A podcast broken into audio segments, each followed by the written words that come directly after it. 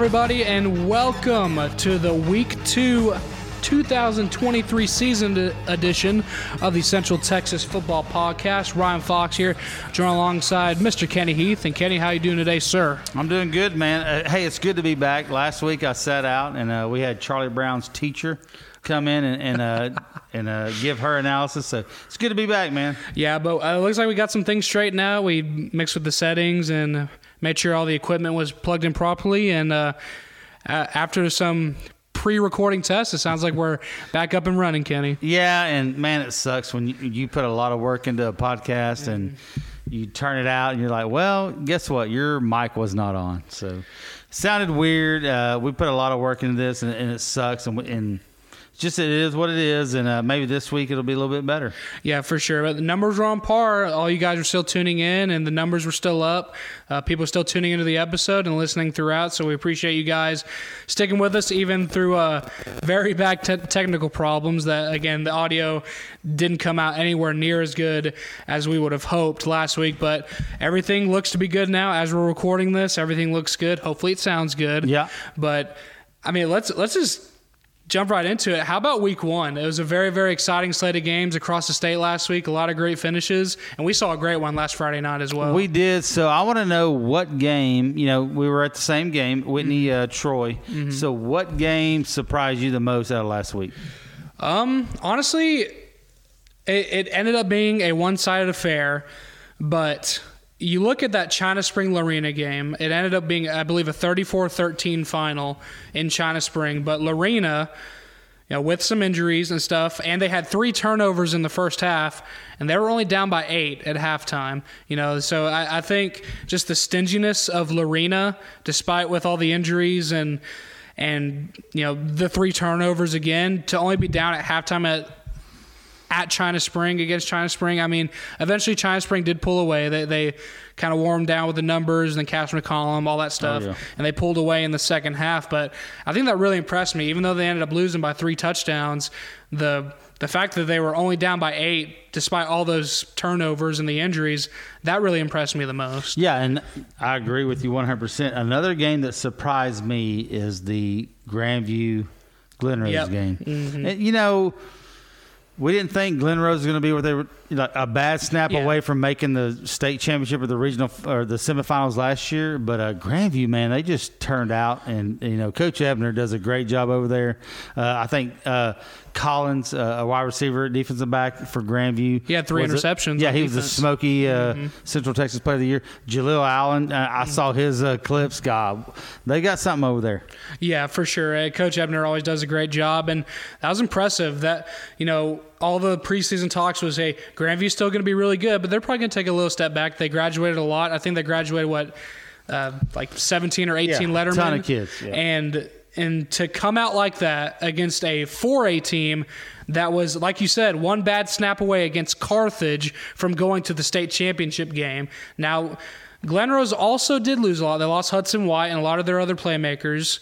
But to come out and win 35 7, against a team that made such an incredible run last year and a team that beat them handily last year. They played in Glen Rose last year and uh, they, Grandview lost that game by 21.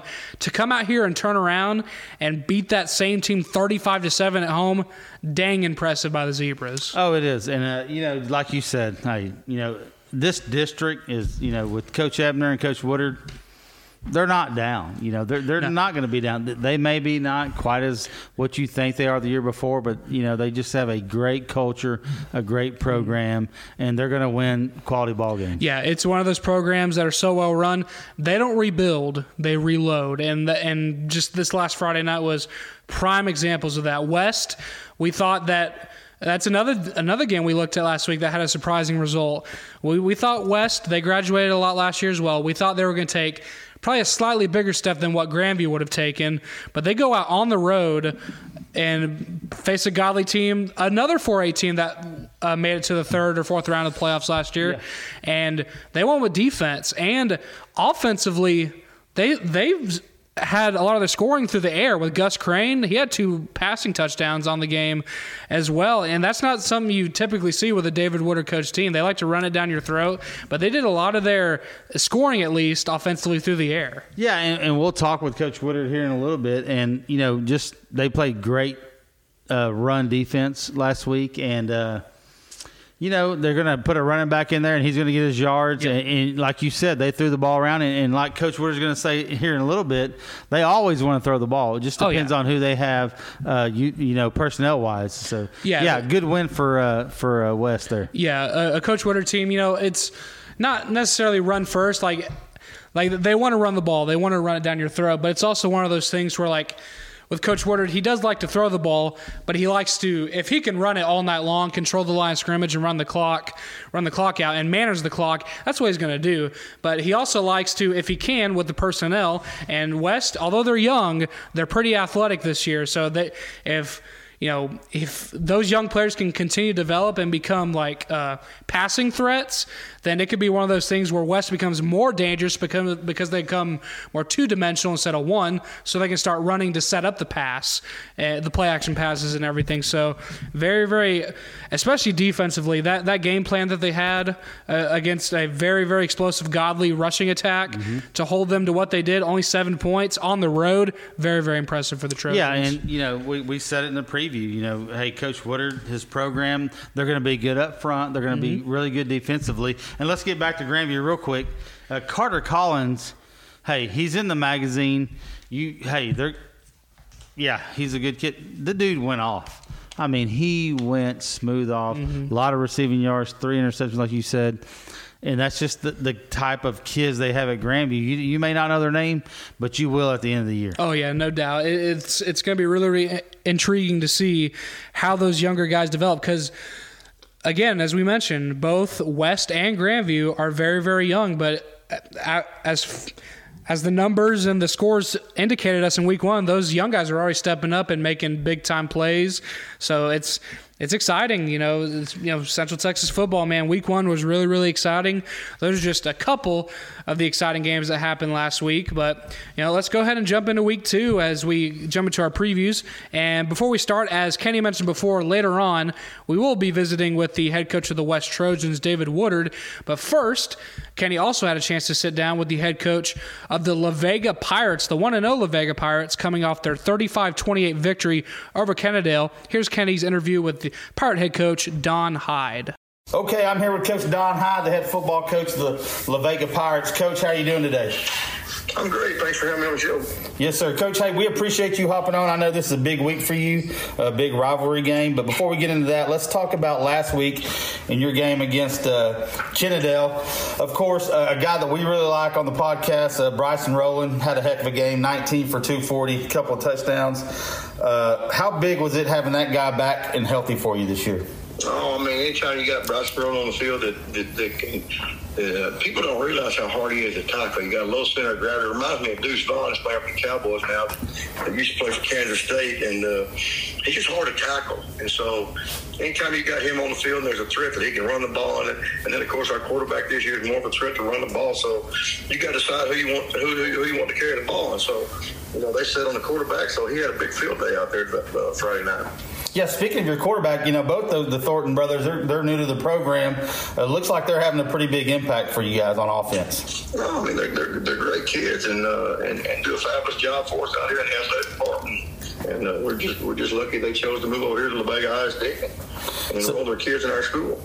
So okay, we know about the offense, and you know I read, I watched a little bit of film, and I and I read the uh, the Waco Trib article. Talked mostly about your offense, but what do you see on defense that, that you like? Because you know you guys got down early, fourteen nothing, tied it up at half, and uh, kind of you know brand new ball game. But tell us about your defense. What did you see on that side of the ball?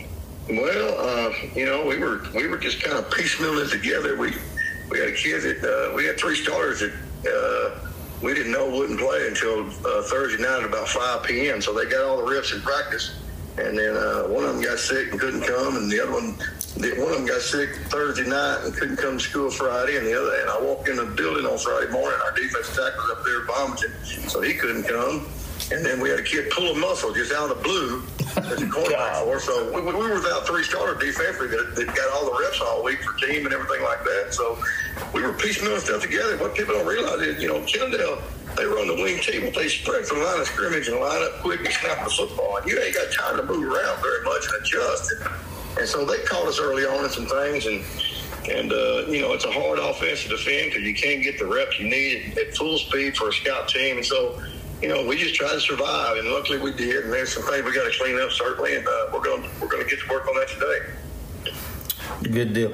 Okay, so here we here we go. We got Connally, which is a right, you know, right across the, the, interstate from y'all, just up north a little bit. I'm sure these kids have known each other since they were in grade school, been playing each other in football and basketball and baseball and such. What does this rivalry mean to you? I mean, you've been you've been in La Vega for a while. How, how does this shape up? You know, I think I'm not sure it's much a rivalry anymore. Uh, you know, we, our kids know their kids so well, and you know, uh, we know their coaching staff so well. And you know, people don't realize I spent my first years, my first seven years of high school football at Connally High School uh, as an assistant coach, and so. You know, we're all familiar with one another. Coach Garrett and those guys over there do a fabulous job. They got some really good talent, uh, and it's a big test for the Pirates. Okay, and speaking of Connally, of course they've got Kiefer Sibley, Kobe Black. Looks like they found their quarterback in Jamarian Vincent, who had a pretty good game against Mexia. How, you're an old defensive guy. How do you defend that? I mean, what's your mindset going into this week about this this offense they've got? Well, I mean, you got to you got to fit it right, and you got to you got to tackle his face. You know, and that's a you know, that's a tall task for any school to do. And but uh, you know, they got super athletes over there, and if you miss one tackle, it's liable to be six points. So you got to get to the ball, fit the blocks right, and, uh, and, uh, and, hold on for dear life. Hope you get help pretty quick. So, I mean, that's what we're going to spend all our time working on this week, and, and we'll, we'll let the cards fall where they fall on Friday night. Hey, Coach, we appreciate you hopping on. Uh, let's get together sometime down the season, and we'll talk about it again. Well, sounds good. Thanks. And that was Kenney's interview with the head coach of the La Vega Pirates, Coach Don Hyde. Thanks again to Coach for hopping on with us today. And again, as we mentioned prior to the interview, we will also have Coach David Woodard of the West Trojans later on down the line as well. But let's go ahead and jump into this first game. Kenney, La Vega at Connally. Now, this is a, you know, Coach Coach Hyde kind of downplayed a little bit in the interview, but this is this is a crosstown rival, man. I mean, they're not too far from each other. Uh, this is a game that was a thriller last year. They played it in La Vega last year. I think Connally, it was a high scoring game. I think Connally came out uh, with like a one possession win or something like that. Yeah, it was really close last. I think one point or one, yeah, one possession, one point kind of deal. Yeah, it, it's a uh, you know he kind of downplayed it, but I mean, it you know on paper you know they're they're in two different divisions. Uh, you know I think Connally's Connally's Division One and La Vega's Division Two are flip flop, which either one uh, I'm not entirely sure, but I mean Mean, it's still these kids are close. They've definitely grown up around each other. Played as you mentioned in the interview, playing each other since they were in grade school and all these different sports. I think you know, to to the kids, I think that, I think this game definitely means something. And the way the game played out last year, being you know as high energy and as you know as close as it was, I think we're set up for another thriller here uh, as they're playing at Connally this year.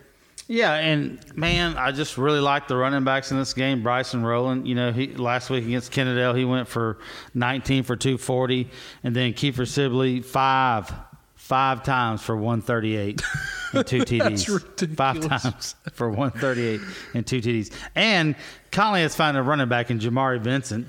You know, he he uh, threw for uh, 184 yards and three touchdowns. He also rushed for 121 yards. And then you look at La Vega of course, Bryson Rowland, and then they got uh, the Thornton brothers. You know, mm-hmm. Junior is the quarterback, come over from uh, Midway, who is a committed to South uh, Texas State, not yeah. Southwest.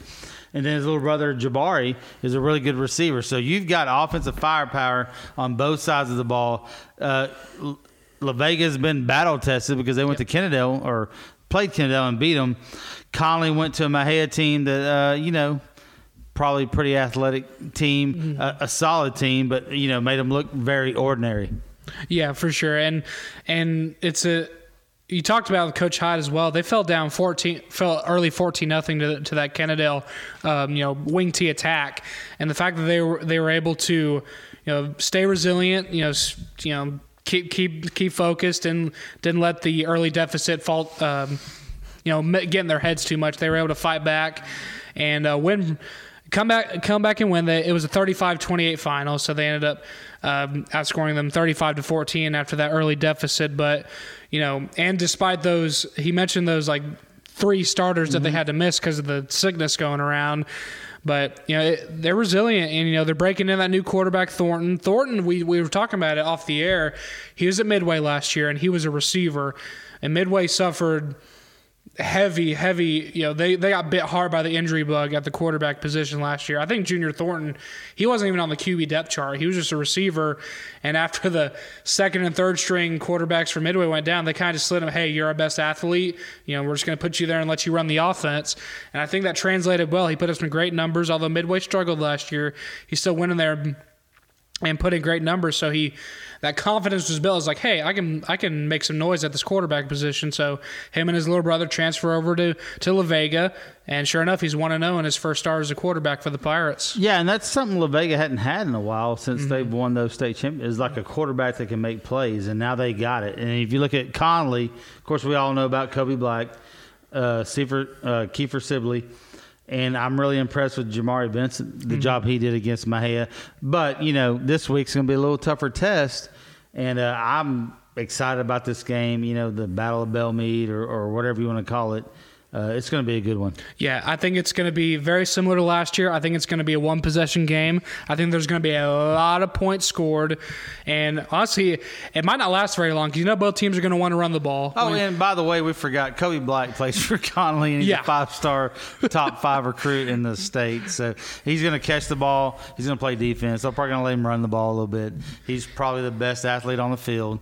Uh, yeah, and he's also on that team. But honestly, if you sit back and think about it, can you really really think of a better running back battle in the state of Texas, not just Central Texas, but across the entire state with Bryson Rowland and Kiefer Sibley. I, well, can't, I can't think of one. You know, we've been doing this for two years, and when we talk about running backs, you talk about we've talked about Bryson Rowland a whole lot, mm-hmm. Kiefer Sibley, and Peyton Brown over in Tolar. Th- those three dudes, you know, two of them are probably going to go play college football, and, and, and uh, Peyton Brown may go play linebacker for somebody mm-hmm. or defensive end, but that's just the the product of being from a two A school and being 6'2", 230, whatever. But yeah, this is going to be. I mean, there's athletes all over the place. Uh, yeah, uh, give it to me. I'll pay. I'll pay twice to go watch this one. Oh yeah, no doubt. Um, well, who do you got? I, I it's it's a coin flip. It's I think it's going to be high scoring in a one possession game. Who do you got in this one? You know what? Since we had Coach Hyde on and and you didn't although last week you weren't. no, I'm not going to say that. I'm going to go La Vega. You know, uh, I just think they're back. I think they've got an athlete at quarterback. I think they've got a top notch running back. I think Coach Hyde's an old defensive guy that's going to find a way to scheme against these dudes at Connally. And I'm going to go with La Vega. You know, I, am leaning towards the Pirates as well, but it's it's just such a coin flip. I think this game's going to come down to whoever has the ball last. But I, I, like, I like Bryson Rowland. I like Junior Thornton, and you know, I mean, both teams, both teams, they're going to score a lot of points. But the question is here: who's gonna who's gonna uh, manufacture more stops? Who's going to force more turnovers? And I think in the defensive department, I think La Vega just has a slight, slight advantage in that department. So I'm going to take the Pirates in this one as well. So great opening game. We got a couple more to look at here. Let's just jump into it. How about a battle of number ones as the Melissa Cardinals coming off a drumming over Argyle, 50 to 14 at their brand new, really nice stadium. Have you seen pictures of Melissa's new stadium? I've seen it on, yeah, on Twitter. You know, it's all the rage, and you know, more impressive than the stadium is what Melissa did to Argyle. 50 to 14. Shut them straight down. Argyle, which is a perennial, just moved up to 5A but they're going to win. You know, that's who they are. And, uh, you know, man, Melissa, so impressive. They've got this uh, kid named DK Abrams. Mm-hmm. They call him Peanut. He, he was scored, a transfer from uh, McKinney. If I'm I do not know, but he scored three touchdowns last week. he's a he's, he's, a, he's a fullback. He starts on the defensive line for him, mm-hmm. and then hey, let's put you in on the short yardage. And yeah. you know, and I love China Spring with Cash McCollum and and Barton at running back. Uh, beat Lorena, a, a, really good 3A team, a top 10 3A team last mm-hmm. week. Just don't know that they got the firepower to compete with yeah. the Melissa. I think this Melissa team is on a whole nother level again. They're the number one team in Class 5A Division 2. China Springs the number one team in Class 4 Division 1, just one division down.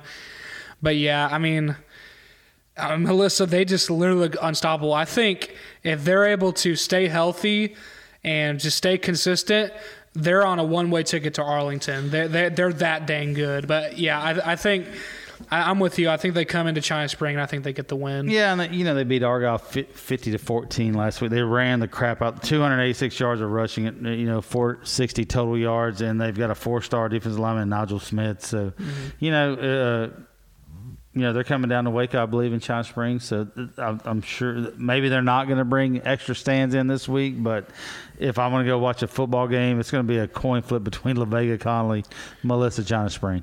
I'm trying to think of when was the last time that China Spring lost a football game. It's been a while. They lost to a private school last year.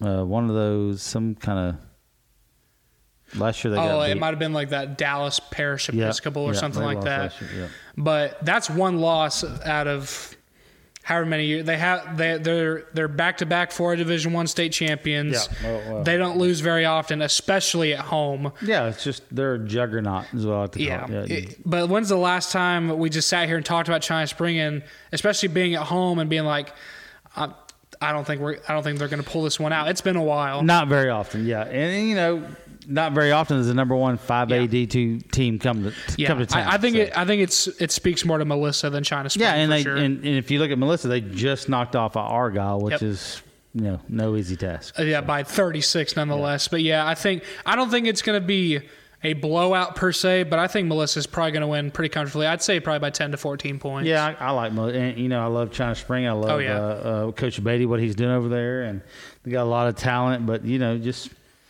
bigger pool, bigger bigger uh, player pool over there at uh, Melissa, and I just think they're going to take it. I tell you what, I I think they're still going to be competitive, but if somehow, some way, Melissa comes in there and China Spring is able to knock them off at home, I think it'd be the story across the entire state. Oh, that would absolutely be big. Yeah, yeah really big. Uh, yeah. Yeah, it, yeah. It, it's going to be a very very exciting game. Lots of news cameras are going to be there. Lots of sports journalists it's going to be across the state for sure. It's not very often, although they're in two different classifications, obviously. It's not very often you have the number one team playing the number one team in their respective uh, division. So it's going to be one of the top games across the state, no doubt about it. But yeah, I think. And you know, kudos to both of those coaches for scheduling. oh know, yeah. some tough. You know, mm-hmm. nobody knew that uh, either one of them were going to be ranked number one, but you know, that's awesome stuff you want to see in the preseason and you know you like to see it. You know, give us something to talk about. Yeah, and they these I'm trying to look at the score. They played each other last year, and they played in Melissa at Melissa's old stadium last year, uh, and and they this was an exciting game last year. China Spring won at Melissa 42 to 41 yeah, last yeah. season. So I don't think it'll be quite that close. I think there will be a lot of points scored in that same respect, but I think I think you and I are in agreement here. I think Melissa they're just as as week one told us, uh, they only had one win against Argyle throughout their history coming into the season. And the way they just, and Argyle's going to be good. They're going to be a perennial playoff team, no doubt about it. It's just, Melissa's just on a whole nother level, as week one would tell us. But yeah, I think Melissa's going to win pretty comfortably here, ten to fourteen points. Yeah, and, and listen, if you, if we wake up Saturday morning and China Spring knocked off Melissa, I won't be hey, upset. it doesn't surprise me. You know, it's no. a good ball club over there. Yeah, for sure. It's going to be a great game, one of the top games across the state. But we do have Melissa taking this one. Let's jump over back over to Hill County, the Battle of Hill County, as the Whitney Wildcats at one and zero, oh, coming off their victory over Troy will be heading over up 22 over to Hillsboro at Eagle Stadium, who are, they're coming off a 28-15 win over McGregor. Uh, one of those, you know, rivalries that's not really talked about. You know, it's it, they, these aren't two teams that play each other every single season. There, there's been some gaps over the years, but I think it's more of a friendly rivalry. It's not as heated as a, lot of these other historical rivalry rivalries are. But make no mistake, this is a rivalry game. You ask anyone in Hillsboro Whitney, this is no doubt a rivalry game. And Hillsboro is going to come into this game with revenge on their mind because you remember last year, Kenney they came over to Wildcat Stadium and Whitney absolutely drummed them 48 to 6. So Hillsboro's playing going to be playing this Friday night with a chip on their shoulder. Yeah, and I think Hillsboro's better. Yes. I think their defense is better. Uh, I think their run game is better. You know, uh, uh, Emery, Ezra and Emery, who was the guy that had 500 tackles last year. Well, now he's running the ball and la- last week he ran for uh, 182 yards. So, uh, you know, but I don't think both either one of those games last week the head coaches were proud. You know, no, pretty I mean, sloppy. Whitney had five turnovers. Yeah, turned over the ball five times. They're still trying to find their running game. Got a couple of sophomores that look good in spurts, but uh, get 15 yards down the field and somebody rips the ball out of your hands. It's not great. So you know, I think uh, one thing that I did uh, surprise me about Whitney is their secondary. Just they're pretty inexperienced, yeah. and uh, you know, Coach uh, Haynes had an interview with uh, my step after the game, and he's like, "Hey, that was a blown assignment." So mm-hmm. you got young dudes, not necessarily a couple of juniors that uh, haven't played in that secondary uh, very long, so they're going to have to. Uh, and not that Hillsboro's a throwing team; they ran the ball quite a bit. I think uh, their their quarterback, uh, Mr. Rangel, threw for about 100 something yards. I don't think that they're some spread, you know, aired out team. I just I think uh, both teams are gonna have to get better to, to do what they think yeah. they're gonna do. I, th- I think this is gonna come come down to defense. If you're looking at, at Whitney's perspective, defense is going to come into play. They did a, a, solid job stopping the run for Troy last year, but again, Troy, they're they're again their first year under Coach Brashear is moving more to more of a pass first offense, and they look pretty good. Oh, absolutely. They, they, uh, passing the ball, which is something they're definitely not accustomed to.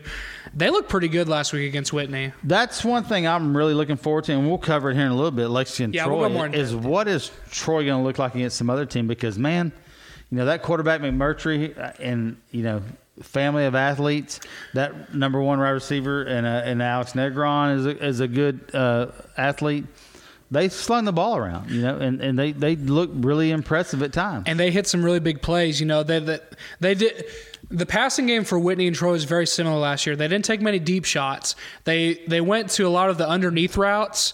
Like uh, with Whitney, they kept hitting Jared and Anderson on the tunnel screen, and they kept hitting more underneath routes to uh, the Tro- the Trojans were hitting more underneath routes, and they were catching you know 10, 15 yard passes and then just taking them for seventy yards to the house. So. Troy really impressed me with their speed. I, I, didn't think they had that kind of speed in them, but they had some track stars out there for they sure. They did, and, and, you know you're talking about those underneath routes, and that's what Coach Haynes was talking about. You know, mm-hmm. hey, we had some uh, big hits against us, and, and we got to shore things up on defense as far as assignments, you know. Yeah. And uh, but you know what, man, uh, I love that quarterback at Troy, Mr. McMurtry. I thought he looked really good in the pocket. Yeah. You know, of course, he had a few mistakes, and, and that's going that's the first game of the year. That's going to happen. But uh, you know, uh, Jared Anderson went off. Uh, what a tremendous oh kid! What a he's great up for athlete. Mr. Texas Football Player he of the Week. Is, you know, 200, 200 yards receiving, three touchdowns, had a pick, game winning play, play, knocked yep. the ball down. Uh, I'm gonna go. You know, if I'm gonna have to, I'm gonna go with Whitney. And mm-hmm. you know, if you got Jared Anderson on your team, and they've got a, a, several other wide receivers that can make plays, no doubt.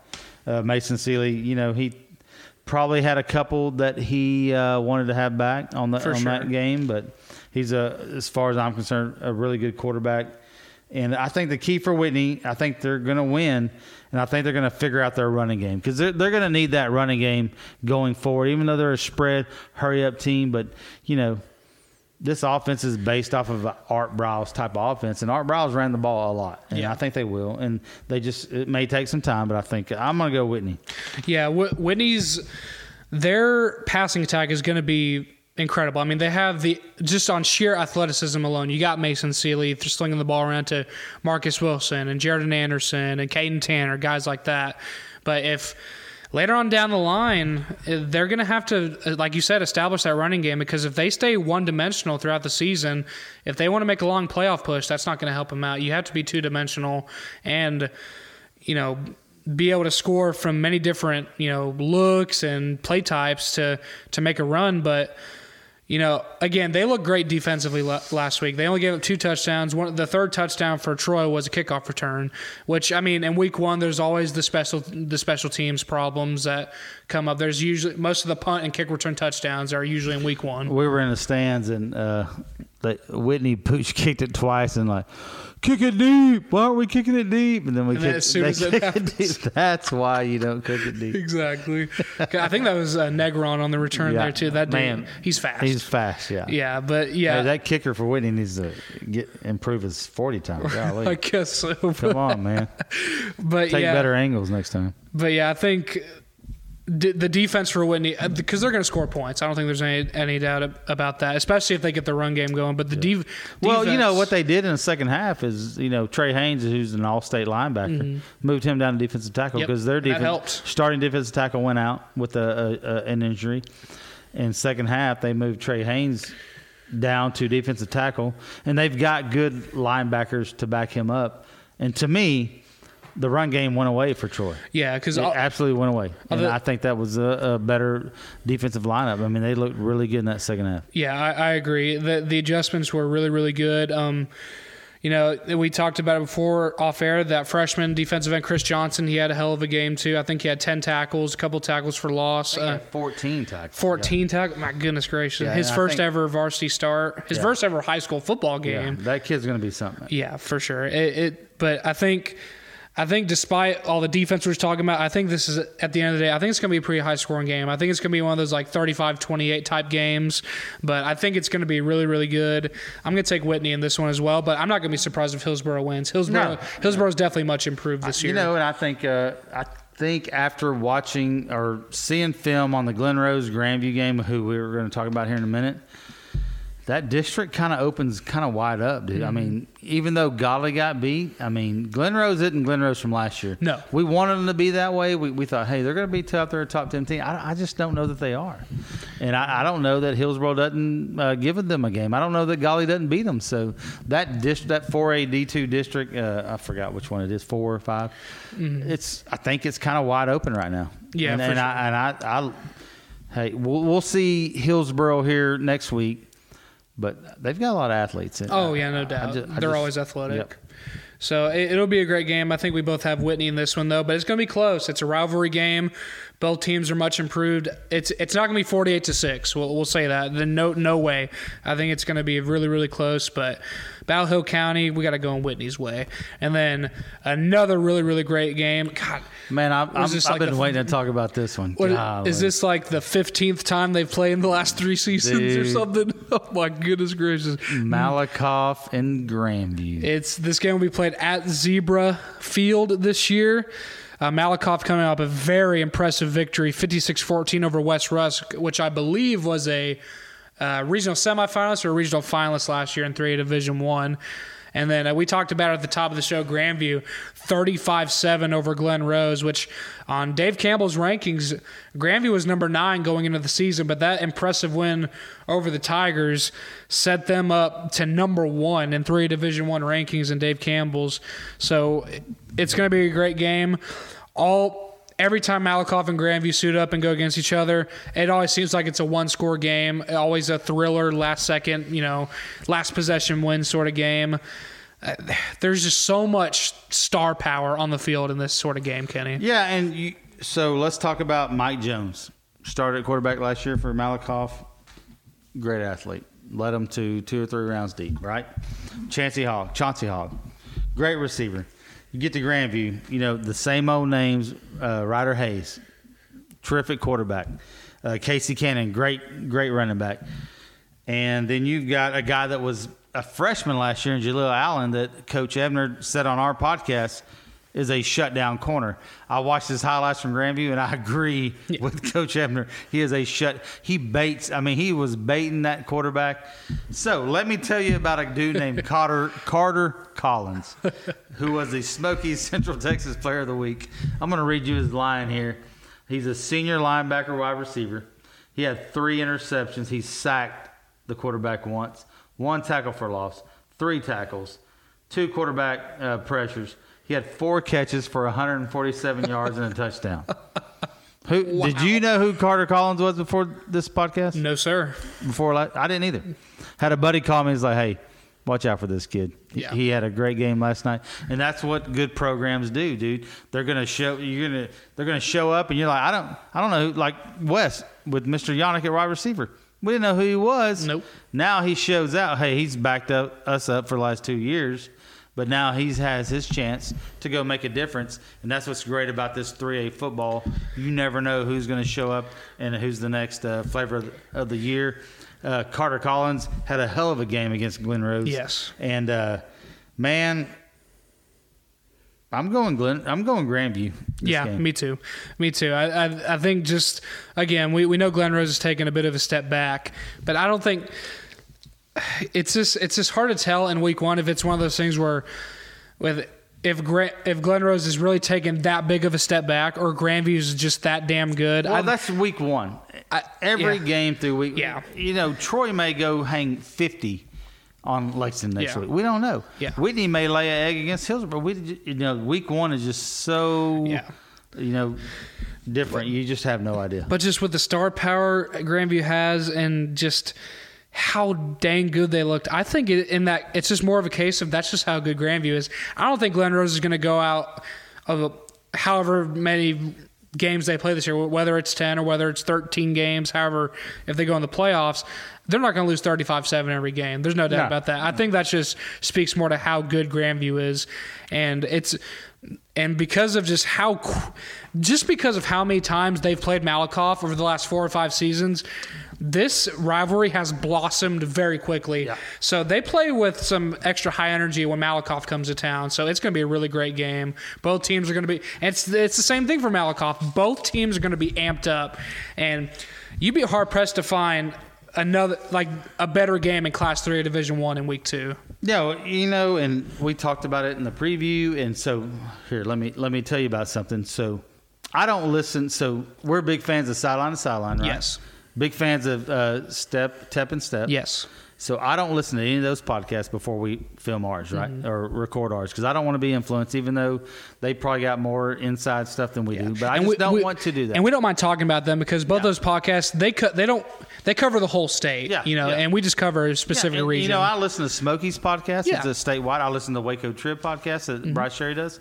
So, um, saying that, so Malakoff, and, and we said that a week, the preview, their JV has not given up a touchdown, and that's I think that's important to talk about here.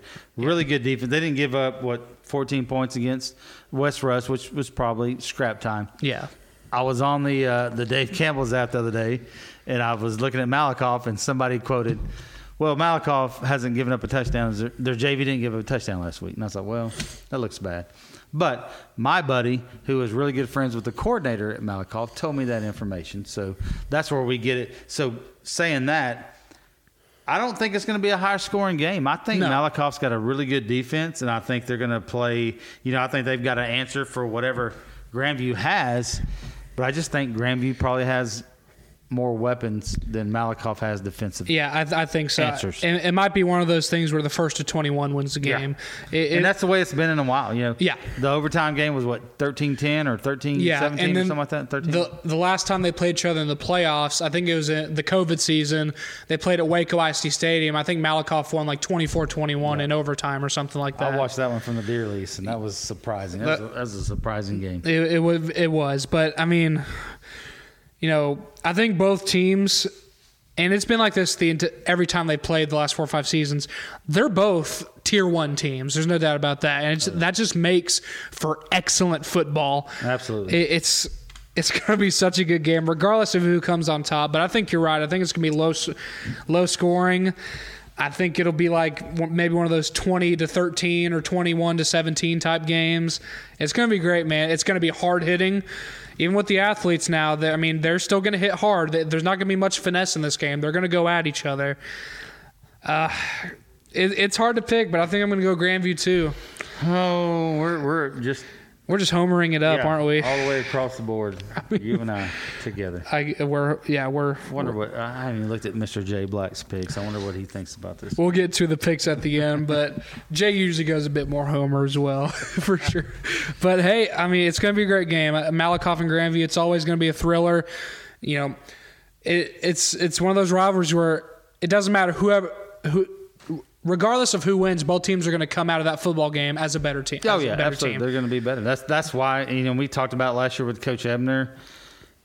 Why are you doing this? Well, we're going to be better. You know, Yeah. he's only got two pre-district games, so Glen Rose, and then uh, Malakoff. Malakoff. Why not? So why not? Yeah. yeah, but it's going to be a great game for sure. Uh, but you know, let's just jump into this next one. We're going to stay in Class Three, Division One, and again, as we mentioned at the top of the show, as we're about to dive into the West Trojans traveling over to Lorena to take on the Leopards. Uh, Kenney had a chance to sit down with the head coach of the West Trojans, Coach David Woodard, and here's Kenney's interview with Coach Woodard. Okay, I'm here with Coach David Woodard, the athletic director, head football coach for the West Trojans. Coach, how you doing today? I'm doing well, man. It's uh, a busy Monday, but other than that, doing really well today. Well, hey, first of all, we appreciate you hopping on here. Like you said, you guys are busy on Mondays. But uh, let's talk about that Godley game. You know, the theme all through the preseason, all through the, the beginning of the year when two days started, everybody was saying, hey, West is going to be really young probably going to be down. You right out of the gate, you face a, a Godley team that went three rounds deep last year. Had a really good running back coming uh, coming in this this game, and you guys did a heck of a job, a great defensive effort. And let's talk about your defense first. Yeah, kids played really hard, uh, man, and our staff put together a really good plan, and and uh, you know knew the things that we needed to do to be able to, to slow those guys down. And, uh, you know, the kids executed the plan really well. And so, uh, you know, really uh, shut their run game down for a team. I think they ran under for, they ran for less than 100 yards the other night and, uh, you know, held him to 68, I believe. And so, uh, and then we're just, you know, we gave up one big play, but we're, we're able to, uh, to limit it, you know, everywhere else. And so, uh, you know, coaches, Coach Soder's, his staff did a really good job, uh, you know, scheming those guys up, and the kids executed the plan. And, and, really, I think the the big thing is is we tackled really, really well. And so, for this early in the season to be able to do that, uh, really proud of our kids and the effort that they put forth. And so last week we talked to Darby Brown, and she said she had talked to you and, and, that you really liked your quarterback, Gus Crane, how he could sling the ball around. And, and, he really did. He was 11 for 17 for 257 yards and two touchdowns. That's something we haven't seen from a West Trojan team in a while. And I remember those teams you had that you threw the ball around with Bailey Horn and them. Just you're just adapting to your personnel, or is that something that you kind of wanted to do this year to throw the ball a little bit? You know, it, it's something that we've always wanted to do. It's just that we haven't really had uh, the personnel and, and the pieces in place to, to really get it all done. And, and, you know, the last few years we've had those big guys up front that had played a ton of football, and, and our strength was, was, you know, just being able to run a football, and that's what we, we just adapted to do. And, uh, you know, that, that is, this is one of the things that adapts uh, fits Gus really, really well. Uh, he, he's able to push the ball downfield. He, he's not afraid of making mistakes. Uh, he's not afraid to stick that ball in the tight window, and uh, you know he he, uh, he he's able to, to to create some plays with with his legs back there as well, and and make some things happen. And so you know it it was exciting to be able to see. You know we're going to have to rely a little bit more on that this year because our O line is so uh, young and inexperienced. Uh, we we don't have those guys that have started 40 and 50 games for us like like we've had in the last couple of years. And so uh, it, it's going to be a big part of what we try to do and, and, and work really hard to try to scheme those guys up. And you know, our offensive staff did a good job of being able to put some kids in position to take advantage of their uh, of what they did in the secondary, and, and our kids executed the plays. And so, uh, you know, hopefully it's something we can build on and, and, and stay consistent with and, and, and do well each and every week. And so, uh, but but I, yeah, I was excited. It, that's I think that was the first time we've had a quarterback throw for that many yards since some you know some of those days back in 2015, and yeah. so uh, it, was, it was exciting to be able to see, and uh, you know we really uh, we really want to try to build on that as we move forward. So you know, back to defense. You know, you got Zane Harper, who you know everybody knows about the great linebacker. Coy Klisch, you know, according to the Waco Trib, he did a great job. And then and then you got Easton Paxton, uh, who was just a playmaker we know about. But then you had a guy step up, and Patrick Yannick going five for 94. Now, that's not a household name that we hear from West. So tell us about Patrick. You know, is this a kid that you've had your eye on, or you knew about him, or or he just have a you know he had a pretty good little coming out party?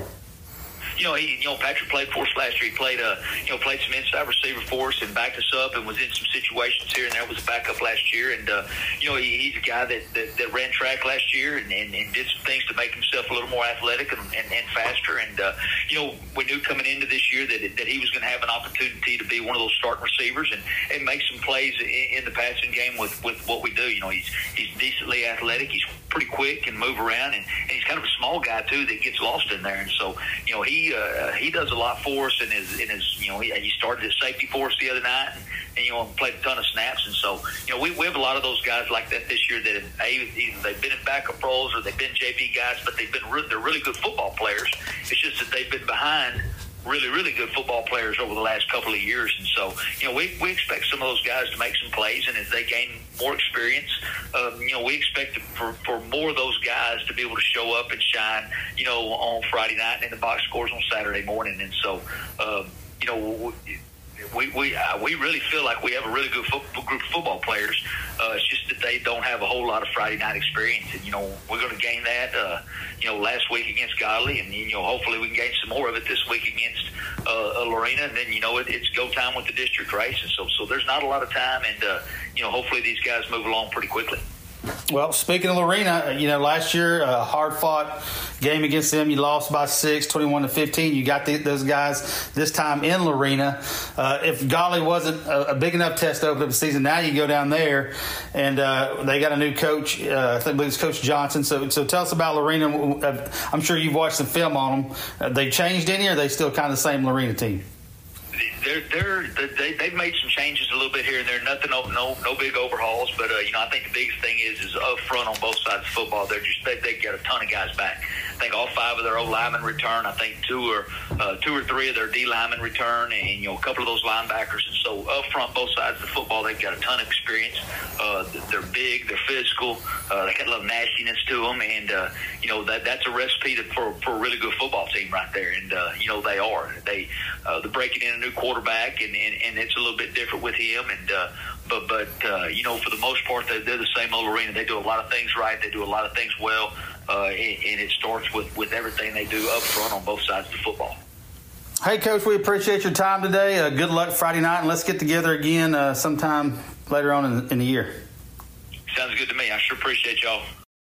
And that was Kenney's interview with the head coach of the West Trojans, Coach David Woodard. Again, and appreciate Coach Woodard for joining us today. And let's dive right into this game, Kenney. Again, the West Trojans visiting the Lorena Leopards. As we mentioned before, this was a six point game last year. Uh, but again, West a bit younger. Lorena had to replace some as well. But we were just talking about it off air.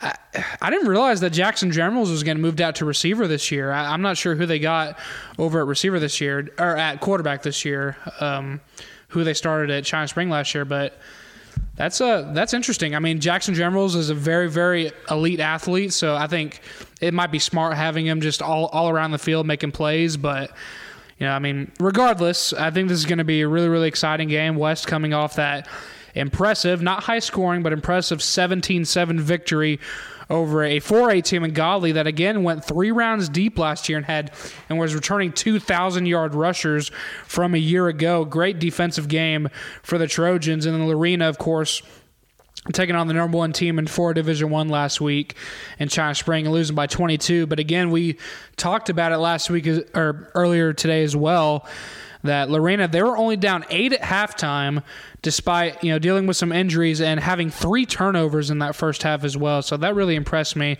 Of course, they ended up losing by 22, but I think they were able to hold their own for a half against you know probably the state championship favorite in Class Four Division One and the and the and the China Spring Cougars. So you know when you look at this matchup, Kenney, what do you see?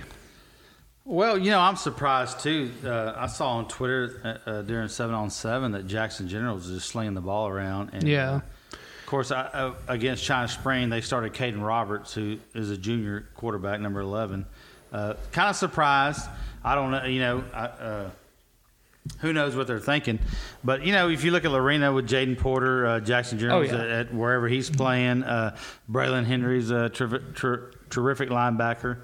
Uh, it's a tall task for mm-hmm. the West Trojans and Coach Woodard, uh, but you know they kind of surprised us. You know, we thought that they were going to be young and maybe a little sloppy, but man, they they just had a really great defensive performance against the run game against Godley, and some dudes showed up and uh, like Mr. Yannick, like he talked about, and uh, it looks like that uh, Gus Crane was pretty comfortable back there slinging the ball around. So kind of a new look West team you haven't seen since maybe 2015, 2014 mm-hmm. when uh, Bailey Horn and, and then we're mm-hmm. uh, hanging out.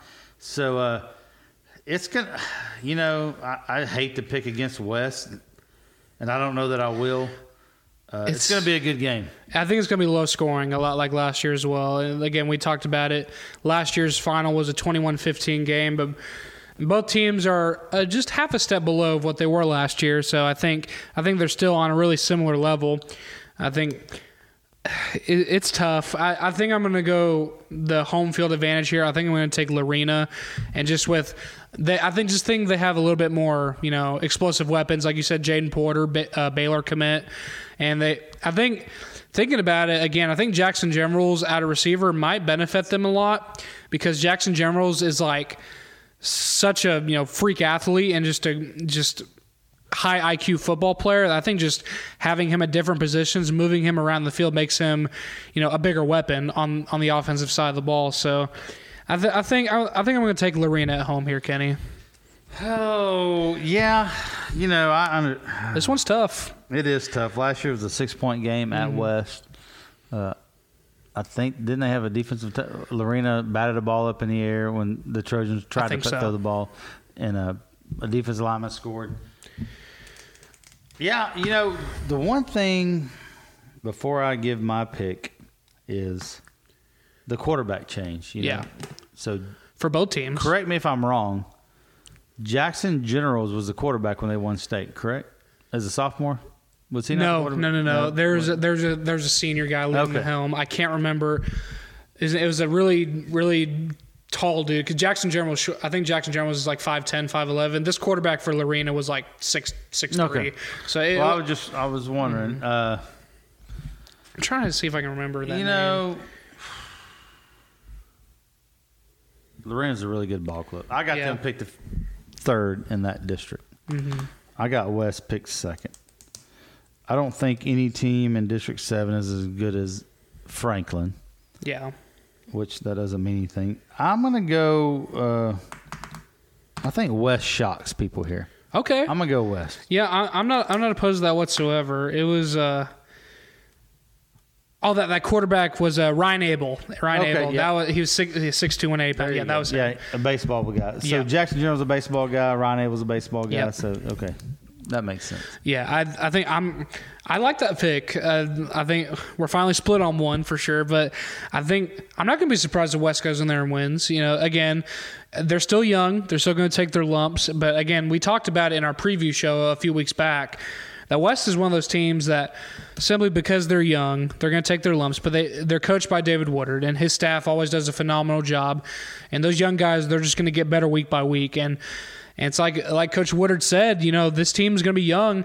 This is their last pre-district game. Every game after this week in uh, District Seven, three Division One, it counts. It's a nine-team district, so they're going to have to grow up fast, and they already showed that they have the the capabilities to do so after their win over Godley. But yeah, I, I like that pick. I'm still going to go with Lorena. I think just with the the weapons they have with Jaden Porter and Jackson Generals, and uh, you know it's tough. It is tough. Though I'm going to take Lorena at home though. Well, but, hey, I don't blame you one bit. Yeah. Uh, kind of, you know, West is right down the road from us. Uh, Lorena's got a lot of talent. Yeah. But yeah, I'm, I'm going to stick with West. Uh, it's going to be a good game regardless. I think it's going to be, as we mentioned, I think it's going to be a low scoring game, but it's going to be exciting. I think it'll be a one possession game, but yeah, I'll take Lorena and you'll take West. So now we'll stay in Class 3 Division 1 again as uh, McGregor will travel on the road to take on Groesbeck. McGregor coming off their 28 15 loss to 4A Hillsboro. And how about Groesbeck? You know, they they played a 4A in Caldwell last week as well. I believe it was on the road, and they came out on top, 31 to six. Yeah, and I, I tried to find stats on that game. I mm-hmm. looked uh, Max Preps, the paper. I can't find anything. A couple of highlights on Max Preps, but uh, Coach Bomar, man, uh, mm-hmm. I don't put any. I mean, that dude, he's going to have his teams prepared. Mm-hmm. They were injured, uh, a lot of injuries last year, so younger dudes had to step up. Yep, those younger dudes are now veterans, and uh, McGregor, you know, like we talked about, you know, coach over there, you know, he's been kind of dealt a that's a tough district. Yeah, man. yeah, Coach Shields. Mm-hmm. It, it's it's a tough ask when you got. I mean, the first and when this current realignment first came out, it was in 2022, and it was just after the year where Lorena won the state championship uh-huh. in three Division One, and Franklin won it in three Division Two, and I don't care if you're McGregor. It doesn't matter if you're McGregor or any other 3A team. How can you compete with that? Yeah. You know, this is just a tough district. Not to not to mention teams like Cameron Yoe and Rockdale oh, yeah. being thrown in the mix Little as River well. Academy. Academy, yeah. I mean, this is this is might be pound for pound the toughest and deepest district in the entire state of Well, Texas. I think it is. It yeah. is. It is. No doubt. And uh, you know, so that's what you have stacked up against you. You Mm-hmm. just played a, a, a 4A D2 team in Hillsboro, which, you know, you got a pretty good little running back in Sebastian Torres. Mm-hmm. Uh, I'm going to go with Groesbeck and Coach Bomar. Yeah, I'm going to go with Groesbeck as well, especially being at home. Their defense looked really good last week. Caldwell, you know, they haven't been the Caldwell of old lately. You know, they, they've they've struggled the last couple seasons, but and, I'm fairly, I'm not 100 percent sure, but I'm fairly certain that that game was played in Caldwell. For so for Groesbeck to go on the road last week against a team a, a division above them and to go out there and hold them to six points while scoring 31, really really impressive showing there for the goats. So I'll take them at home as well.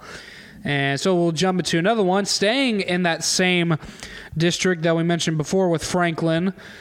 Now hosting Mexia from District 8 interesting matchup here now. I mean, Mexia they lost big last week, sixty-four to thirteen, and I was thinking about it earlier today before we started recording, and we talked. I remember we were talked. We talked about it all last season. This pre-district slate for Mexia is unbelievable. What did Jay Black say? He said they need to fire their district coordinator. Yeah. District, their pre-district, their schedule coordinator. Yeah, that's just rough, man. Yeah, I mean it's you, you had Connally last week. You got Franklin this week, and uh, you know, probably going to make the kids tougher. Oh, yeah. I guess, but uh, morale may be down a little bit. But you know, I think Mexia has a lot of athletes over there. They got they got Mm-hmm. a, a decent squad. They made the playoffs last year. Played West really tough. You know, you were there. You know, it was, Yep. a, it was a pretty close ball game at half. it was. And, Uh, uh, it was it was only like a seven nothing ball game. I think West only led seven nothing, and Mexia did a great job just closing down those run lanes. Because with again with Coach Ward, they like to run it in between the B gap and inside. They like to run it right up the gut, just go right at you. And Mexia did a great job in the first half. You know, limiting that last year. I think West's only touchdown in that first half was a defensive touchdown. Now that I think about it, I'm not entirely certain, but I'm like 90% certain that Yeah. was the case. But, you know, of course, it was a low scoring game. I think it was like 21 7 was the final or something like that. West pulled away in the second half. But Mexia looked good, but I think they were just. They're just beaten down, man. They had a three, three and seven uh, uh, regular season, but they still made the playoffs. I think the only reason they were three and seven is because of their pre-district gauntlet. I mean, listen to this: you got Connally, Franklin, Fairfield, China Spring, and then Gatesville. I mean, that is just a gauntlet of a pre-district schedule. So, I mean, Did coach and Coach now wasn't there when this like is this is this this is the second season. So the ske- didn't do the that. schedule the schedule was made before Coach Knoll came in last season. So Jay was right. Their their Yeah. scheduler got fired. Yeah. he left. No doubt or he about got it. in trouble, I think, didn't he? And it's it's to leave. it's going to be the case this season just as well as the last season. Again, Mexia finished three and eight overall last year, but I think that just speaks more of the how high they are punching up in their competition. I think it speaks to that more than it speaks to the talent that Mexia has because Mexia is always super athletic. I think I think Coach Aaron Knoll, I think having a second year under his belt, you know, I think I think they'll make a little bit more more a little bit more noise come district play. But I mean, this gauntlet, man, you got Yeah. you're coming off a you know a four a uh, I'm sorry a 51 point loss to Connally, and then now you're going on the road at Franklin. Now Franklin they struggled a little bit against uh, Woodville last week. They only came out on top. I think it was uh, 36-33. So they, they and they had to come back to win that game as well. But I mean, yeah, and, and I did like that. Uh, our buddies at Sideline to Sideline, they they posted that Twitter page of Yep. uh, Jane Jackson, his speed and his power. And, you know. If you that. if you've got that guy on your team, you know, I just it's hard to root against you. yeah, for sure. They're just uh, just a machine, and you know, Mexia, like we have talked about, just they have a gauntlet of a schedule, and I just Yeah. don't see it getting any better this week. No, definitely not. I mean, and you got to remember, Jane Jackson. He was a sophomore last year, but he was the leading rusher for Franklin. So I mean, he, he's absolutely a weapon, and they're always going to be big up front. They're going to be sound in their fundamentals. These kids have been running this system since middle school. Yeah, and they he's got a little. Does he have a little brother on the team? I think I've saw in the I think so. that he's got. Uh, there's another one coming. There's another So, one brewing. yeah. Yeah. So they're always going to have athletes. They're always going to be big, and they're always going to be well coached. And I think again, it's one of those things where I think Mexia is going to be fine. I think they're come district play, they're going to be they're going to be battle tested, and they're going to. I think they'll definitely get a playoff spot out of their district. But I mean, is it going to be one of those cases where they're going to be battle tested, or they're going to be just beaten up from the competition that they've had to play? It, it's it's a tough ask. It's a tough schedule for Mexia. Yeah, and I, you know they're kids, so I think Yeah, they'll be yeah. Oh, know, yeah. there's going to be some nicks and stuff, but uh, I think it'll benefit them. Mm-hmm. We'll see how much. Yeah, for sure. I think it'll help them for sure. But it'll be it's gonna be a tough ask for them to go to Franklin and try to pull out a victory. But yeah, I think I think it's safe to say Franklin will, will win this game pretty comfortably. And so we'll jump into this next one, a Class Two A uh, battle between a Division Two and a Division One team. It's this game's really weird, and I'll I'll tell you why. So Mart, this is Mart at Marlin. Well, hey, breaking news: Marlin is going to play this. So Marlin, yeah, yeah. Just so that, that was the question. So breaking news. yeah, so they are playing. Marlin is playing at home. They're going to play their first game of the season. They had to forfeit their loss to. uh, They had to forfeit their game to Itasca last week, so they'll be going 0 1 into this game. Mart coming off a 18 point victory at home over a 3A Division One team in Crockett. Yeah. And Mart's 2A Division Two, so they're punching up three class, uh, three divisions Mm-hmm. up in that one. They won by three scores, so. March, you know, picking up where they left off. They're always going to be a really dominant team, and you know, Marlin. I think missing last week's game kind of hurts them a little bit because you know they've had nothing but all these practices and they had their two scrimmages, of course, but they still haven't had that real first game yet. And I think with Mart having one game over a three Division One team under their belt and winning pretty handily, you know this game's going to be played at Marlin, but there's just not much to talk about here because Marlin. You know, this was a very one-sided game last year when Mar- when they played this they played this game at Mart and Mart won pretty handily. With Mar and with Marlin not having playing a game yet, I just don't. Just everything points in March in Mart's favor here.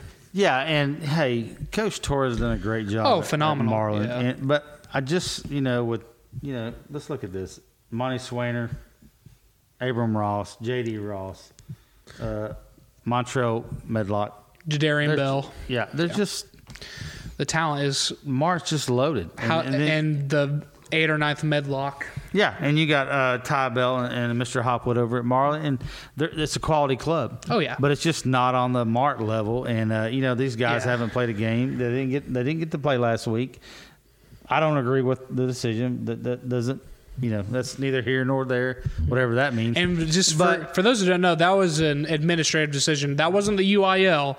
That was Mart ISD implementing that, you know, Yeah. that one game suspension for the Yeah. team. But, you know, I, I think just not having that first game, I think I think Mart's going to win pretty handily here. Yeah, I agree. I agree with you. And uh, despite my misgivings on how they run their school, Yeah. yeah, uh, man.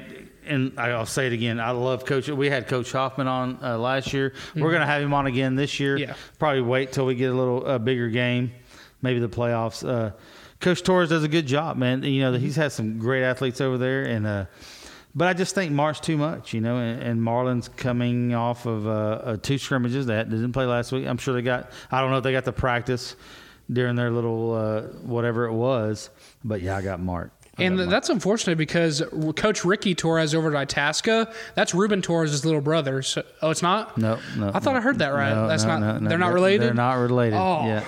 I thought that it was was, gonna be- going we- around, but they're not. I thought- related. okay, so it's not true. Yeah. Okay, so I was, so the point I was going to make was we missed out on a, on a brother coaching No, a brother. Okay, they're but not. that wasn't the They're not. case. Okay. Now his brother does coach in El Paso. He's Okay. a- he's a, head 'Cause coach I, I remember Ruben did come from an El Paso school, so okay. but they're not Someone lied to me. yeah. Someone lied to me, but okay, that's not. Somebody lied to a lot of people, and then it, it came out. that- I- 'cause I remember that was not around. intentionally, but it was just It was going around. yeah, Yeah, for sure. No, they're not related. But that's neither here nor there. I think you and I are in, agree, in agreement. Mart will win this game pretty handily on the road at Marlin. So we'll jump. We'll stay in Class Two A. Uh, interesting game here. This was a knockdown drag out last year. We have the Crawford Pirates going on the road to take on Centerville, both coming off. You know, It was like a 21-20 game last year. Or? 21-20. That was that 21-20, was the yeah. exact score, and these are both teams that offensively they're almost the exact same. They're going to line up and run the ball right down your throat, and they both teams hit really hard.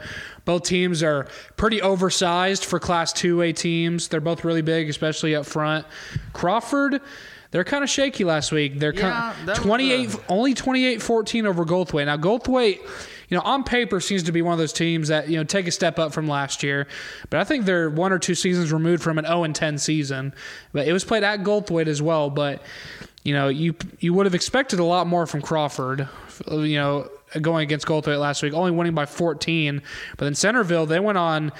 Uh, they, they took on a 3A team in Buffalo last week and beat them 27 to 6. Yeah, I think you looked at a few games last week, and we've covered a few. You know, you're really surprised that Grandview did what they did in the West, and then you were surprised that Crawford kind of struggled with Goldthwaite a little Yeah, bit. but I think the as as fans and as you know, quote unquote media people, I think the the most amount of overreacting in Texas high school football or any sport for that matter happens after week one. So No, you, you could look at a, a 28-14 win over Goldthwaite and be like, man, this Crawford, they should have won by 50. But against week one, they had to replace some guys. They have to replace Luke Torberg. Yeah, they very have to young. replace Breck Chambers. You know, they have to replace those guys. So they're bringing all these younger guys who might have played on varsity last year, but they didn't start. So they, they just needed more experience. And at the end of the day, they went on the road against a, a story, not recently, but a storied program in Goldthwaite. They got a couple state championships under their belt. Oh, absolutely. And, and they still got on the road and won by 14 points. So, you know, You'd like to think, oh, they just made like a, a semifinal run last year. They should have won by 50. But you know, at the end of the day, hey, they went on the road and they and they won the game by 14 points. So Yeah, and they had, a lot, like you said, a lot of people to replace quarterback and then Breck Chambers, and then they got Cash. Uh, Bol- how do you say that? Bolgiano, Bolgiano, Cash, I think Bolgiano. Bolgiano. I think got that's him right. back, and uh, we, we Don't saw quote them- me, though. Yeah, we saw them play at uh, uh, in Mineral Wells against Holly last year. Mm-hmm. I mean, dude, not. I mean, Holly was impressive, but. Oh. Uh, Crawford was there, you know, until the last couple of minutes. You know, really good, Yeah. really tough squad, and uh, yeah, you know, like you said, it's hard to judge a team on week one. Yeah. Several, especially if you're replacing a bunch of people, may take a week or two to get in your groove. And yeah, man, I, I got Crawford in this one. Yeah, I, I think I think. Oh man, this one's tough, man. I I think honestly, I I know we just talked about all that. I I think I think I'm gonna take Centerville. Hey, Centerville's tough. Se- they're good. They You are know, a darn good football Mart team. Mm-hmm. played them last year, and uh, Coach Yeah, uh, they Hoffman said, "Hey, when our kids get on the bus, they know they were in a dogfight. You know, Mm-hmm. uh, that's a tough squad over there in East yeah, Texas." I think just because how close this game was last year, and Centerville returns a lot more this season than Crawford did. They have a lot of their uh, returners back from last year, so and they're going to be at home. Uh, I think it's going to be a close game again, but I'm going to take Centerville this one. And, and again, it's one we talked about earlier with China Spring. How often do we pick against China Spring? How often do we pick against Crawford? Not very often, but I think this is one of those rare cases where they'll be on the road against a team that's you know with the revenge on their mind. They lost by one last year to Crawford, and they're much they're they they return a lot of the same guys they had last year. And they're coming off a very impressive, especially defensive showcase, holding a 3A team to six points. Yeah, I think I'm gonna, ta- I'm going to take Centerville home on this one. I don't blame you. So we'll t- we'll take a dive into our last game, our tenth game of the week two previews, uh, as we move back up into 3A, as we have one and zero Lexington coming off a 45-12 victory over 2A Thorndale. They'll be on the road at Troy, who coming off a seven point loss on the road against Whitney. What do you see in this game, Kenney? Well, I think it's kind of a kind of a whodunit because Yeah. Coach Brashear over at Troy played what we think is a pretty good Whitney squad and Mm-hmm. hung with them quite well. They threw the ball around a lot. You know, their quarterback McMurtry had 370 something yards throwing, uh, a touchdown or two. Uh, they got a really good wide receiver in number one, and uh, you know their defense is really opportunistic. You know they they, they got a few strip, you know, got a few turnovers. Uh, they returned a kick for a touchdown, so it's hard to get. I mean, they look pretty good And but to Tro- me. Troy's young, and I think that it, like they're going to be well, they're returning a lot of dudes too. but they're returning. Yeah, but their skill guys are pretty young Yeah. too, and the fact that they're co- not completely changing their offense, but it's a it's a huge change in their offense because they're a lot more pass oriented than they've been you know over the past however many years. So yeah, well they rolled And- up 441 yards Oh, of yeah. Mm-hmm. offense, and then uh, McMurtry threw for uh, about 375 Mm-hmm. yards, and they had no problem. they didn't look like they just started throwing the ball. around. No, definitely not. And it was one of those things where, you know, we mentioned how Whitney had five turn- turnovers in the game. I think. I think uh, Troy had like three or four themselves. had so three. it was one of those cases for Troy where they had no problem moving down the field. It was just finishing their drives that that was killing them because they would get all the way down inside like the Whitney ten or, or like twenty or fifteen yard line, and then they cough of the football or Whitney would force a three and out or something or a, a turnover on downs or something like that. But I think we mentioned before like with with West. I think Troy is going to be one of those teams that they just get better week by week, especially adapting to their new system. And we talked about it; they're really, really fast. They're, you can really underrate the speed of the Trojans. And you don't, I mean, that doesn't mesh with the Troy that you, I mean, other than Zach mm-hmm. Robotchik, who was Oh yeah, all world running back Yeah. to the Sam Houston State right now. But you think of Troy as a slow, big, grinded out. Yeah, four yards carry. clock. Yes. Mm-hmm. Well, they're different now. They, they run the spread and, and then they throw the ball around. And they did a really good job against Whitney. You know, you can blame it on the scheme, you blame it on the, on the blown assignments. But they had a 370 yards Oh, yeah. uh, passing, and that says something. For And sure. I think this is going to be a really good game just to kind of gauge where both teams are at right now. I think so. And again, Lexington, looking at them, they won by 33 over at Thorndale, which Thorndale's a historically a, very, a pretty good two a two a football club, but you know it's it's kind of tough to gauge because you know they're punching up a whole classification and everything. Thorndale was, and this game will be played at Troy. So a home, a little bit of home field advantage. Troy might give them a, a score or two, but it's tough here. I, I think just still Troy's still working their way, trying you know, you know, feeling the offense, still trying to put put their players in the right spots and schematically figure out what they want to do. Um, I think just for that sole reason, I think Lexington will come on the road and get the win here. I don't think it'll be a completely one-sided game at all. I think this has a chance to go down to the wire. And this this was a 19-point game. Lexington won this game by 19 points last year in Lexington, but I don't think it'll be regardless of who wins, I don't think it'll be a 19 point game. I think it'll be less than that. I think Troy's going to get better week by week, and they have a chance to prove like, hey, we can sling the ball. We, you know, we can we can score some points here, and you know. Uh, but with that being said, I think Lexington will come on the road and win by like seven to ten points. Well, we talked to Coach uh, Mule last year, Mole last year, and uh, you know that they got a young quarterback in Case Evans. So last week he was four for six for 225 yards and three touchdowns, four completions, three touchdowns. So that says to me they really were in control early on. Really weren't tested.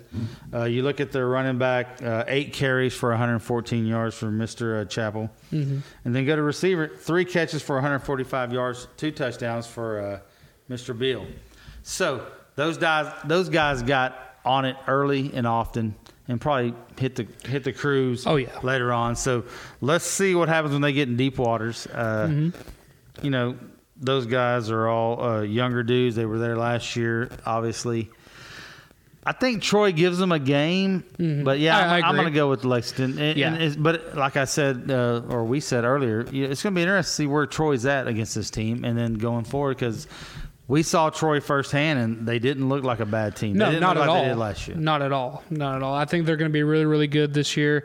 I mean, again, they're in that crazy tough district, so And a really, you know, really good team doesn't make Yeah. the playoffs in that district. Yeah, it, it- it's it's going to be a tall ask to ask for yeah, any other district. They'd be the two or three seed playoff team, maybe even vie for a district championship if they're everything molded right. But it's just solely because of that district they're in with Franklin, Lorena, Cameron Yoe, all those academy, all those guys. It's just a tall ask for them to clinch a playoff spot, but they definitely have the talent to do so. But I think they're just a victim of that district. But I mean, they got a chance in this uh, pre-district season to make a little bit of noise and show that hey, we're changing our we're changing up schematically, but we can make some noise. We can we can put some points on the board. But yeah, I, I'm with you. I think they give. I think they give Lexington a tough game early, maybe through the first three quarters, and Lexington kind of pulls away towards the end. But yeah, I think Lexington will get the win on the road for sure. And uh, yeah, that's that's going to cover it for our preview uh, for week two. And um, we forgot to get to it at the top of the show, but we also have our Matt Step question of the week. And uh, here's the question that Kenney sent to Matt Step Which Centex game are you looking forward to most and why? Uh, Chi- and he listed out China Spring, Melissa, Malakoff, Grandview, West Lorena, or La Vega and Connally. And uh, Matt Step, inter- interesting answer here. Looking forward to La Vega Connally, super underrated rivalry with incredible talent and physical play. And that's pretty much what we said at the top of the show. I mean, it's you know, again, Coach Hyde in his interview kind of downplayed it a little bit, but I, I, think I think this really is a rivalry. It means something to the kids. It means something to the schools, and it, it is going to. There is talent across the board. There's there's no doubt about that. No doubt about that, and it's going to be physical and yeah, I agree. I, I think it's going to be a really, really exciting game, much like last year, just high scoring and la- pretty much last team with the ball wins. Yeah, and uh, hey, I love that game because that is a rivalry, and Yes. you know, Co- uh, Coach Hyde's going to downplay, like you said. Uh, what's turning into a rivalry is Grandview Malakoff, Mm-hmm. but what game intrigues me the most is West Lorena, just to see Mm-hmm. where each team stands in a three AD one type atmosphere, uh, and you know. Let's see. What is so? Uh, West is Region 2 Mm-hmm. Lorena is Region Three Yes. Not going to be a regional finalist or a state final, uh, semifinalist, but maybe a. I don't think it's going to be a state championship game, but it's it's. I like to see those two teams play each other that ca- kind of caliber to see where they stand. I'm with you. I think as far as entry goes, because you could look at Malakoff and Graham, you'd be like, "Oh yeah, that's going to be a great game." But there's not a lot of you know quote unquote intrigue there because we've seen these teams play so often. You you just know if, once you see Malakoff and Grandview playing, it's going to be a great football game. You just know. So I mean, the. But as far as intrigue goes, I think I'm with you. I think it is Weston Lorena. It's gonna be it's gonna be a litmus test for both teams just to see where they're at. With you know, again, West being young and ha- and trying to get a, a bunch of new guys, a young guy settled in and finding putting pe- putting pieces in the right place. And then with uh, the new coaching change, they have first season they haven't had with Ray Biles at the helm for 31 years. You know, a lot of changes there, obviously. But yeah, I, th- I, th- I, as far as just pure intrigue goes, I'm with you. I think it is Weston Lorena. So uh, again, thanks again to Matt Stepp uh, for his question of the week, and uh, let's jump right into it. We got our pickums for week two of the 2023 Texas high school football season.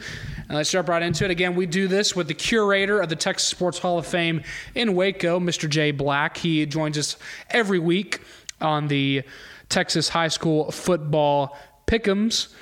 And let's just jump right into it. So the first game we have La Vega at Connally. I'm going to take La Vega here, Kenney. Yeah, I'm going to take La Vega, and I think we're just going to La Vega across the board. Yeah, well, La Vega across the board. And then uh, Melissa at China Spring. I got Melissa here. I got Melissa. Jay has China Spring. I like it. Whitney at Hillsboro. I'll take the Wildcats. I got Whitney. Jay has Hillsboro. Cough at Grandview. Who do you got here? Uh, I'm going to go Grandview. I'm gonna go Zebras as well. And we have uh, Gatesville at Glen Rose. Uh, Mr. Black has Gatesville. I'm going to go Gatesville as well. I think I think Glen Rose bounces back here. I, I'm gonna I'm gonna take the Tigers at home. All right. Then a battle in Class 6A. Temple Wildcats on the road to take on Willis, who had a really, really impressive victory in week one. I'm going to take Willis at home here. I got Temple. Uh, Mr. Black has Willis also. Moody at Hico. Who do you got in this one? I got Moody. I'm going to take Hico in this one. Mr. Black will take Hico as well. And we have the Permian Panthers making a long drive over to Waco to take on the Midway Panthers. Panthers versus Panthers here. I'll take Mojo in this one. I'm gonna go with Midway to break the snide, and uh, Okay. Mr. Black's going Permian also. Hubbard at Itasca. Give me Itasca here. Itasca across the board. And again, uh, a note about that game: Itasca. This is going to be their first game of the season as well. But Hubbard, I forgot, I forgot who they played in Week One, but they got absolutely drummed. I th- and I think Itasca is going to be a step better than they were last year. I'll take Itasca for sure. Then uh, Jewett Leon on the road to take on Dawson. I'll take Dawson here. Dawson across the board. Rio Vista at Clifton. I went back and forth on this one. I'm going to take Clifton. Yeah, Clifton across the board. And then uh, when the games are previewed, West at Lorena. I'm going to stick with Lorena. Lorena for you and Mr. Black, and I'm going West. I like it. Uh, Eastern Hills at University. This game is going to be played Thursday night at Waco ISD Stadium. Again, a note about this one. I, I again, as if y'all didn't know, I, I uh, broadcasted for University on the radio last year, and when this game was played in Fort Worth against Eastern Hills last year, it is one of the craziest football games I've ever seen. I think the final was like sixty-eight to like or like sixty-nine to fifty-nine or something like that. It was one of the craziest games. Just kickoff returns galore, offensive, defensive touchdowns. It was crazy. I don't think it'll be quite that high scoring. But University at home with London Smith, uh, all those guys. Uh, uh, Caballero, Joseph Caballero, the linebacker. I'm going to take University at home. Uh, I got University, and he's got Eastern Hills. Hmm. Hendrickson, Pflugerville Hendrickson at Killeen Ellison. I'm going to take Hendrickson in a tight one. I got Ellison. Mr. Black's got Ellison. Italy at Chilton. Who do you got here? I got Chilton. I got the Pirates as well. And Mr. Black. He has Chilton. Then Smithson Valley at Harker Heights. Give me the Knights here. Yeah, if this was uh, a couple years, fifteen years ago, I yeah. would go with Smithson Valley. But we're Harker Heights across the board. Then uh, Waco at Dallas at Dallas WT White. This is a tough one here. This was a tight ball game last year. I'm going to take the Lions though on the road. Yeah, across the board. Shoemaker at Chaparral. Who do y'all got in this one? Well, my love affair with Chaparral is over. I'm going to go Shoemaker. So will Mr. Black. I'm going to take the Gray Wolves as well. Rosebud Lott at Wortham. Interesting matchup here. I'm going to take the Cougars. Yeah. It, it, this this is a 50-50 one for sure. RL myself. I like it. Mr. Black's going Wortham. Then uh, Riesel at Rice. Give me the Indians. Mr. Black has Rice. We're Indians. And McGregor at Groesbeck. Give me the goats. Let's just go goats across the board. Goats across the board. Mexia at Franklin. I think it's obvious here. We'll, we'll, I think we're probably all taking Lions here. Frank. Frank. Franklin Lions. Frank. Mart at Marlin. Give me Mart. Yeah, Mart and Mart across the board. Uh, interesting one to call here. Both these teams got lost in pretty one-sided affairs here and then Bosqueville at Hamilton. Who do you got in this one? This, I got Hamilton, and so does Mr. Black. You know, I'll, I'll, I'll try to get one up on you. I'll take I'll take Bosqueville in this one. Uh, Brenham at Belton. Who do you got in this one? I got Belton. I got the Tigers as well. This was a pretty exciting game last year. I think uh, Brenham took took it last year, but at home this year, I'll take the Tigers. And then Lake Belton at Buda Johnson. This is a really interesting matchup. Buda Johnson's usually a pretty good team down there in the uh, San Antonio area. Who do you got in this one? We got the Lake. I'll take the Lake as well. Why not? Crawford at Centerville. I'll take Centerville. I assume both of you took Crawford. Yeah. Then Lexington at Troy. Give me Lexington in a close one. Uh, Mr. Black went Lexington. I went Troy just to see what those boys will do. Gotcha. Lexington. And that is the week two pick'ems, and uh, that's going to do it for us. Thank you once again for tuning in to the Central Texas Football Pro, uh, Podcast as we previewed week two of the Texas high school football season across the Super Centex region. Great slate of games this week, Kenney. It's going to be an exciting week for sure. Yeah, it's going to be fun. Uh, man, the, the we're top loaded with some great games. Melissa oh, yeah. China Spring, uh, you know, uh, Lorena West. Grandview Malakoff. It's going to be fun. Mm-hmm. Uh, hey, go out and watch a game this week. Have fun. Be careful, and we'll see you next week. Yeah, and it's a good thing it won't be as hot as it was last week. It's still going to be hot, but last week was absolutely brutal. So stay nice and cool out there. Drink plenty of water. Stay hydrated because regardless, you're going to be out in the Texas sun. So yeah, have fun out there, wherever, whichever game you decide to go to. Uh, go out there and uh, cheer for your team with pride enjoy it. Texas High School football is back full swing as we head into week two. And thanks again for tuning in to the Central Texas Football Podcast. Again, if you have any questions for either Kenney or myself, or both of us, you can reach out to us via email at ctfppodcast at gmail.com. That's ctfppodcast at gmail.com. Or you can reach us on our social media pages. We're all on uh, Facebook, Twitter, and Instagram at CTFP Podcast or just Central Texas Football Podcast on Facebook. Thanks again for tuning in to today's episode of the CTFP and enjoy week two of the Texas high school football season. We'll talk to you guys next week.